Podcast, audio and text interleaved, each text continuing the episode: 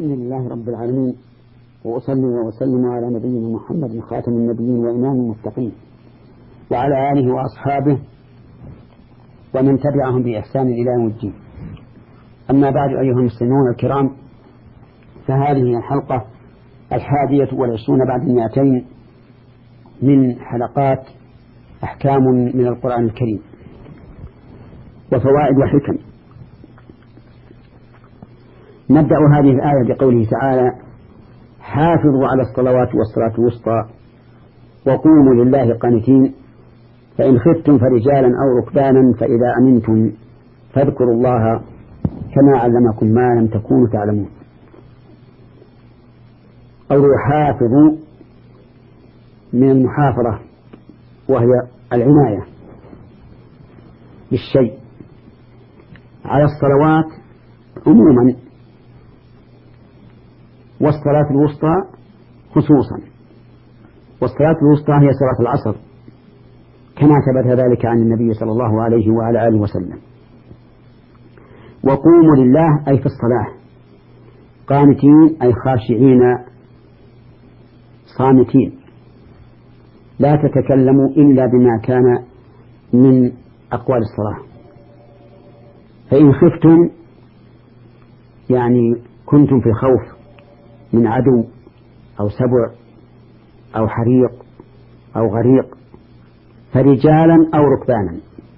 أي فصلوا الصلاة رجالا أي سائين على أرجلكم أو ركبانا أي راكبين على رواحلكم.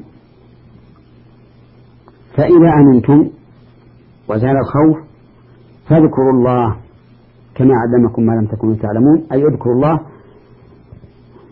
ومن ذكره الصلاة على الوجه الذي علمنا إياه. كما علمكم ما لم تكونوا تعلمون. في هذه الآية سؤال وهو أن موضوع الآية خارج عن موضوع الآيات التي سيقت قبلها والتي بعدها. وهذا مما يدل على أن ترتيب الآيات توقيفي ليس للعقل فيه مجال. وكان النبي صلى الله عليه وعلى آله وسلم إذا نزلت الآية قال اكتب هذه في مكان كذا من سورة كذا. وهذه الآية فيها فوائد وحكم وأحكام. منها الأمر بالمحافظة على الصلوات عموما. وقد أثنى الله تعالى على الذين يحافظون على صلواتهم. فقال الله تعالى قد أفلح المؤمنون الذين هم صلاتهم خاشعون إلى قوله والذين هم على صلواتهم يحافظون وقال تعالى إن الإنسان خلق هلوعا إذا مسه الشر جزوعا وإذا مسه الخير منوعا إلا المصلين الذين هم على صلاتهم دائمون إلى قوله والذين هم على صلاتهم يحافظون ومن فوائد هذه الآية الكريمة عظم شأن الصلاة حيث أمر الله تعالى بالمحافظة عليها وأثنى على المحافظين عليها. ولا أحد يشك في أهمية الصلوات. فإن الصلوات الخمس فرضها الله تعالى على نبيه صلى الله عليه وسلم بدون واسطة بل كلمه بها تبارك وتعالى كفاحا. وفرضها أول ما فرضها خمسين صلاة. فقبل النبي صلى الله عليه وسلم ذلك ورضي به. ثم إن الله تعالى خفف عن العباد فجعلها خمسا لكنها بخمسين. أي أننا ولله الحمد إذا صلينا خمس صلوات فكأنما صلينا خمسين صلاة. والنصوص من كتاب الله وسنة رسوله صلى الله عليه وعلى آله وسلم كثيرة في بيان فضلها وأهميتها. ومن فوائد هذه الآية الكريمة فضيلة صلاة العصر. حيث خصها بالذكر بعد التعميم. واختلف العلماء رحمهم الله إذا ذكر الله تعالى شيئا خاصا بعد العام وهو مما يدخل في أفراد العام هل يكون ذكر مرتين أو مرة واحدة؟ ويكون اللفظ العام الذي قبله قد استثنى منه ما نص عليه بعد. على قولين ولكن على على كل حال سواء قلنا بهذا أو بهذا فإن تخصيصها بالذكر سواء قلنا إنها داخلة في العموم فتكون ذكر ذكرت مرتين مرة عن طريق العموم ومرة عن طريق الخصوص أو أنها مستثناة من العموم وذكرت وحدها فإن التخصيص عليها يدل على ميزتها وفضلها. ولا شك أن صلاة العصر أفضل الصلوات. حتى إن من ترك صلاة العصر فكأنما غفر أهله وماله. يعني كأنما فقد أهله وماله. والمحافظة على العصر مع الفجر من أسباب رؤية الله تبارك وتعالى. ودخول الجنة. قال النبي صلى الله عليه وعلى آله وسلم من صلى البردين دخل الجنة. والبردان هما الفجر لأنه يقع في غاية برد الليل والثاني العصر لأنه يقع في براد النهار. فمن صلاهما دخل الجنة.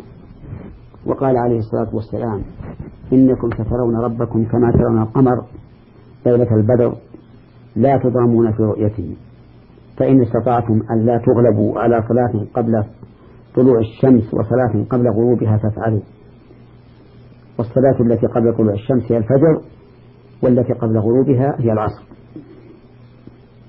وقال النبي صلى الله عليه وسلم يوم الخندق وقد صلى العصر بعد غروب الشمس قال شغلونا عن الصلاة الوسطى صلاة العصر ودعا عليهم بذلك. من فوائد هذه الآية الكريمة وجوب القيام لقوله تعالى وقوموا وهو ركن من أركان الصلاة. لا تصح الصلاة إلا به. لكنه ركن في صلاة الفريضة فقط. أما النافلة فللإنسان أن يصلي قائما وقاعدا. لكنه إذا صلى قاعدا بلا عذر فله نصف أجر صلاة القائم. القائم. أما الفريضة فإنه إذا صلى قاعدا مع قدرته على القيام لن تصح صلاته. إلا إذا صلى وراء إمام يصلي قاعدا فإنه يصلي قاعدا ولو كان قادرا على القيام. دليل ذلك في وجوب الصلاة قائما في الفريضة عند قائما في الفريضة عند القدرة قول النبي صلى الله عليه وعلى آله وسلم لعمران بن حصين صل قائما فإن لم تستطع فقاعدا فإن لم تستطع فعلى جنب ودليل كون القادر على القيام يصلي قاعدا خلف الإمام الذي يصلي قاعدا أن النبي صلى الله عليه وعلى آله وسلم صلى بأصحابه ذات يوم قاعدا فصلوا خلفه قياما فأشار إليهم أن اجلسوا. ثم بين لهم بعد ذلك أن الإمام إذا صلى قاعدا فإنهم يصلون قعودا. ومن فوائد هذه الآية الكريمة وجوب الإخلاص لله عز وجل في, في الصلاة. لقوله وقوموا لله. قانتين. ولا شك أن الإخلاص من أعظم ما يشترط في العبادة. لأن من لم يخلص في عبادته لم تقبل منه. لقوله تبارك وتعالى في الحديث القدسي أنا أغنى الشركاء عن الشرك. من عمل عملا أشرك فيه معي غيري تركته وشركه.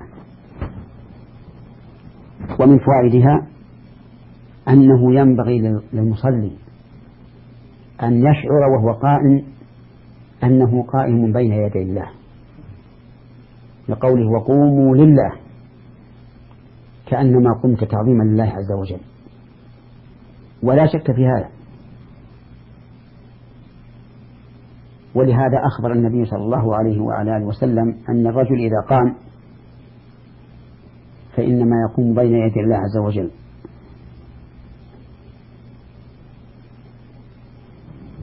يناجي ربه.